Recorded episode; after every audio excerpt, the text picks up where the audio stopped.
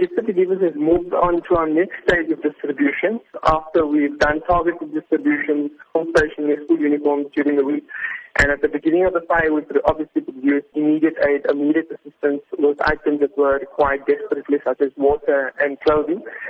And now we've moved on to a more medium-term goal, which is distribution of food parcels, hygiene products, and detergent products. So these items are designed to last a month, so family of four to six people, which includes staples of a diet, such as maize, some rice, cooking oil, and so on and so forth. The distribution has taken place, and we are finishing off. We invited two thousand four hundred seventy people who were registered on the database to collect their food parcels and their hygiene and detergent products. We've had a good response. We are now waiting for the people who have to go to work. So there should be a few more hundred people coming in before the close of the day. As you mentioned, you're catering for two thousand four hundred seventy people. How were you able to accomplish that? Um, we had uh, a lot of assistance from informal settlements and the organization Tula Tula.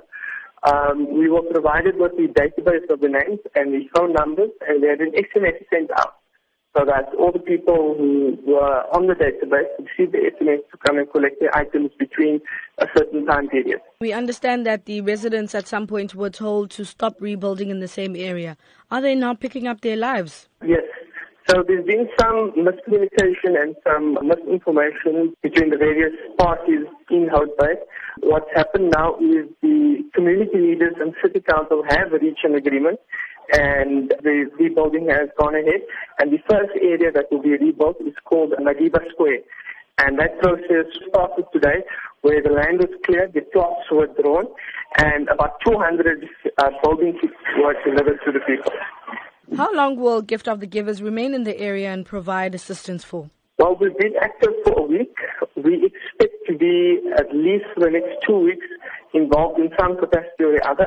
Our distributions will be, the scale will not be as large as today, but we will do more focused distributions that we can target niches in the community, such as mothers with children who require baby formula, or elderly people who require other assistance, uh, such as wheelchairs, or anything of that sort. So it will be targeted distributions from here on up, at least for the next two weeks. What would you say to those who have shown support in assisting the Hout Bay victims? We are very grateful to the community of Hout Bay and Kersam uh, for the generous outpouring of donations. We'd like to especially thank the Tula Tula Foundation, who assisted and we were in partnership with. And we'd like to thank the City of Kersam for their swift response and their decisive action in the matters at hand.